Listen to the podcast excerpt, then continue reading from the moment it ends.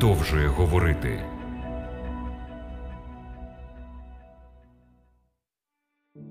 Ми живемо в світі, в якому ведеться відчайдушна, порою жорстока боротьба за вплив, відповідно ж і за владу. Христос передбачив наш час і в своїй пророчій промові на Оливній горі сказав: бо повстане народ на народ і царство на царство. Сьогодні одне з ключових запитань, яке хвилює багатьох політиків, як на сході, так і на заході: хто буде грати головну роль в управлінні світом? Ті, хто бореться за економічний політичний вплив на світовій арені, всі без винятку прагнуть досягнути перемоги. Варто зауважити, що при цьому використовуються різноманітні методи і засоби.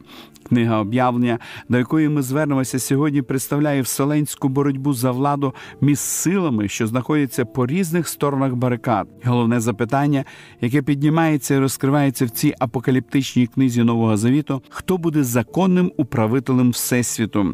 Ключовим словом в книзі об'явлення є слово престол, адже воно представляє силу, міць і владу. Все в даній книзі обертається навколо престолу, що собою представляє престол першу чергу царську владу. Саме в той період часу, коли апостол Іван писав книгу об'явлення, на престолі сиділи царі і здійснювали управління царством. Мотив перемоги є надзвичайно важливим у книзі об'явлення. В ній міститься інформація і пророцтво про перемоги, які здобув та здобуває Христос і Його церква. На сторінках книги міститься пророче натхнення для тих, хто йде за агенцем. Вони обов'язково отримають перемогу в тій битві, яку ведуть з гріхом. Богом. Отже, апостол Іван відкриває перед нами мотиви перемоги у вселенському конфлікті, і цей мотив є надзвичайно важливим. Грецьке слово Нікао означає перемога або перевага, чи то у смертельному конфлікті, чи у мирному змаганні. Це слово використовується в новому завіті 28 разів, з них 17 разів ми зустрічаємо його у книзі об'явлення.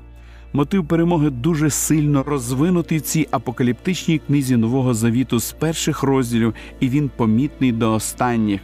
Вперше ми зустрічаємося зі словом Нікао в посланнях до семи церков, що знаходилися на території Малої Азії. Це були свого роду християнські центри. В кінці кожного послання записана обітниця для переможця. В сьомому вірші другого розділу ми читаємо: хто має вухо, хай чує, що дух промовляє церквам. Переможцеві дам їсти від дерева життя, яке в раю Божім. Число сім є надзвичайно важливим. Воно символізує універсальність церкви в християнському світі. Є декілька аргументів, що підтверджують цю ідею. Насамперед, число 7 вказує на повноту. Наскільки нам відомо, то в першому столітті було значно більше ніж сім церков на території Азії. Ми знаємо про існування християнських церков в Іераполісі, в Мілеті, в Трояді та в інших місцях. Число сім говорить про універсальний характер звістки. Цікаво зауважити, що в завершенні кожного послання повторюються одні і ті ж слова: хто має вухо, хай чує, що дух промовляє церквам. Зауважте, слово церквам стоїть у множині, а не в однині. Звичайно, що звістка була послана кожній окремій церкві, але використання множини говорить про те, що кожна церква також повинна була почути всі ці послання. Християнська історія навчає нас, що питання, які були підняті в посланні до тієї чи іншої церкви, церкви на території Азії є актуальними для всіх часів. В історії християнської церкви не було періоду, коли вона б не зустрічалася з проблемами. Церква у всі часи відчувала на собі нападки зі сторони ворога, розділення, єрісі, недостаток вірності, відступлення, переслідування були головною проблемою церкви у всі часи. Досліджуючи сім послань, ми зауважуємо, що Бог в кожному посланні говорить: Я знаю, я знаю діла твої, я знаю, де ти живеш, я знаю твої проблеми, знаю, що ти переживаєш сьогодні. Якою б не була ситуація, в якій ми можемо опинитись, Ісус говорить: Я все знаю. Це свідчить про те, що ми не покинуті, Бог поруч, Він все знає і готовий нам допомогти. Цікаво, що кожне послання закінчується обітницею, але обітниці дані не всім підряд, а тільки переможцям. Агнець, що вийшов переможцем, звертається до своїх послідовників закликом до перемоги. Заклик до перемоги вживається у формі дії прикметника теперішнього часу. Це той досвід, що повинен відбутися зараз і повинен відбуватися постійно у моєму і вашому житті. Перемога завжди привносить динамічний характер у життя християнина. Христос сказав: переможцеві сісти я дам на моєму престолі зо мною, як і я переміг був, і за цим своїм сів на престолі Його. Це означає, що переможець отримає все. Це найбільша обітниця святого Писання. Є одна цікава легенда про Олександра Македонського. Коли він досягнув вершини свого управління греко-македонською імперією, молодий чоловік виявив бажання побачити великого полководця. Він прийшов до царського палацу Олександра. Тайкома проник в нього і почав шукати його. Несподівано він опинився в тронному залі Олександра. Помітивши перед собою царський престол, на якому лежала царська корона, він подумав собі: оскільки в залі нікого немає, у мене є унікальна можливість приміряти царську корону і посидіти на його троні. Він так і зробив. Одів корону Олександра, сів на трон, а в руки взяв скіпетр, проголосивши: Я великий управитель світу. В той момент до тронного залу через відкриті двері увійшов справжній управитель Олександр Македонський. Здивований від побаченого, він підійшов до самозванця і запитав його: Ти хто такий? Що ти тут робиш? Розгублений самозванець гонімів з переляку. Олександр дав наказ охороні зняти його з трону і казнити. Ніхто ніколи не мав права наблизитися до престолу царя. Світові управителі з великою ревністю відносяться до своєї влади. Вони готові на все, лише б тільки зберегти її. Наш Господь зовсім по-іншому ставиться до цього. Він залишив нам чудову обітницю. Вона записана в книзі об'явлення в третьому розділі, в 21 вірші. Переможцеві сісти я дам на моєму престолі зо мною, як і я переміг був, і за цим своїм сів на престолі Його. Ісус говорить: Я хочу, щоб ви знаходилися близько біля мене. Я люблю вас так сильно, що хочу, щоб ви сиділи зі мною на престолі упродовж всієї вічності. При цьому Господь говорить, що сидіти з ним на престолі будуть лише ті, хто отримали перемогу. У вас може виникнути запитання, якими правилами ми повинні керуватися, щоб наша перемога була законною. Відповідь на ці запитання ми знаходимо в п'ятому розділі книги об'явлення.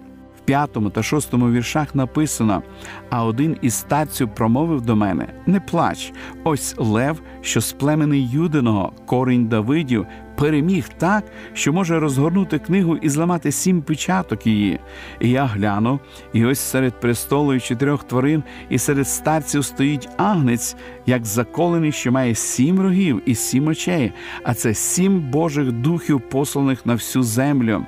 Головна ідея п'ятого розділу це сходження Ісуса Христа, Царя всього Всесвіту, на царський престол після Його Вознесіння.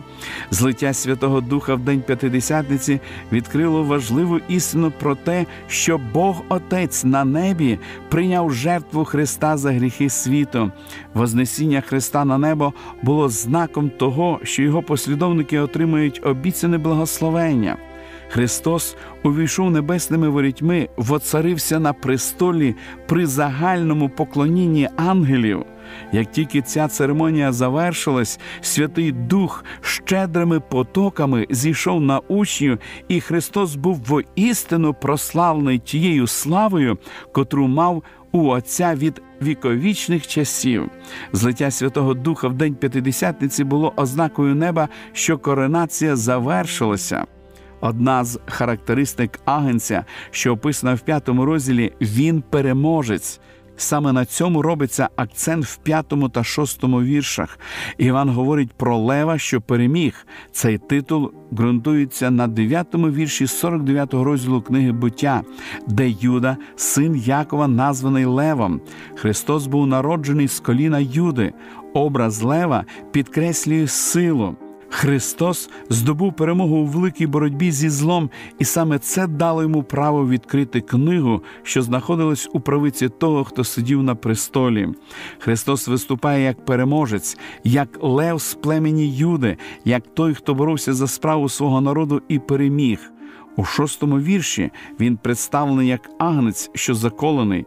Такий контраст спочатку лев, а потім агнець, повний глибокого драматизму, і він розкриває таємницю перемоги Христа. Переможна жертва Ісуса Христа на Голговському хресті символічно представлена непорочним агнцем. Саме вона принесла йому перемогу у великій боротьбі. Апостол Іван таким чином представляє головну тему книги об'явлення перемога, здобута через жертву.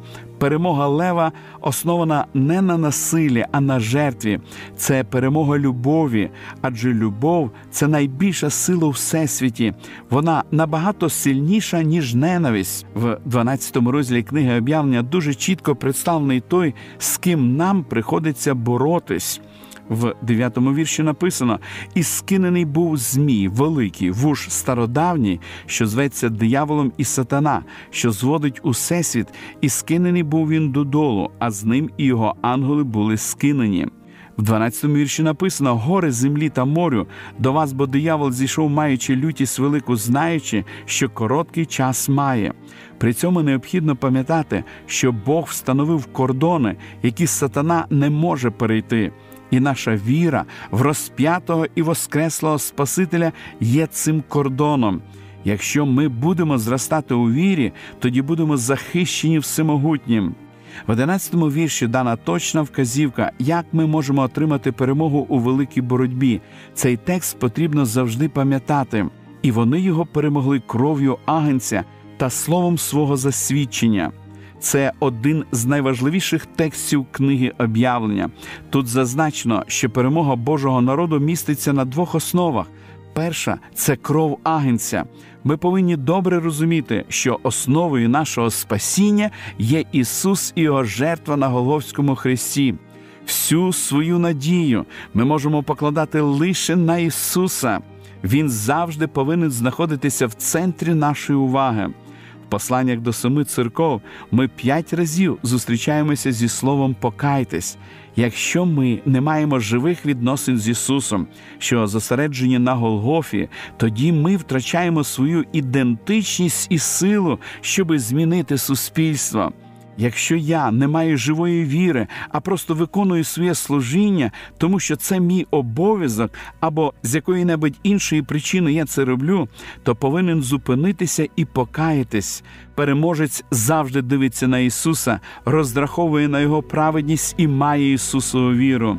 Друга сторона перемоги це слово нашого засвідчення.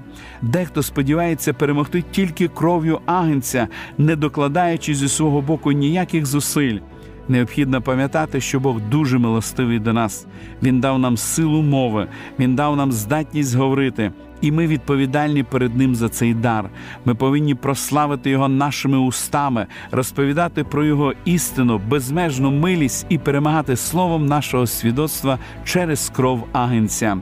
Ми живемо в той час, коли найкращим свідоцтвом є наш особистий приклад. Сьогодні наше життя має стати наймогутнішою проповіддю про того, у кого ми увірували.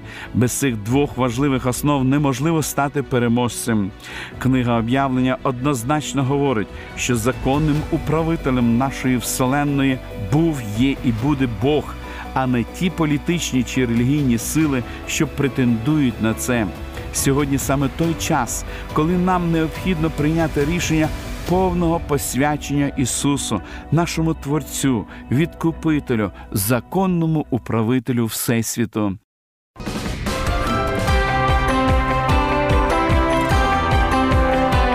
Лише світло, лише добро, лише надія.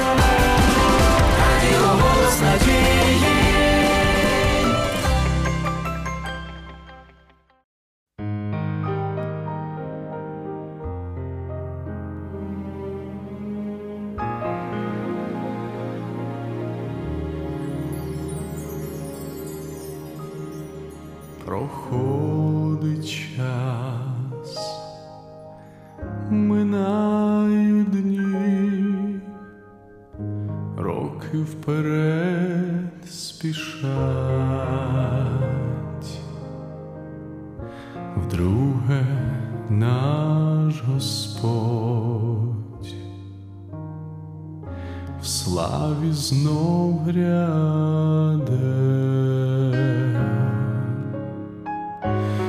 часом здається вже мені, що я про все забув,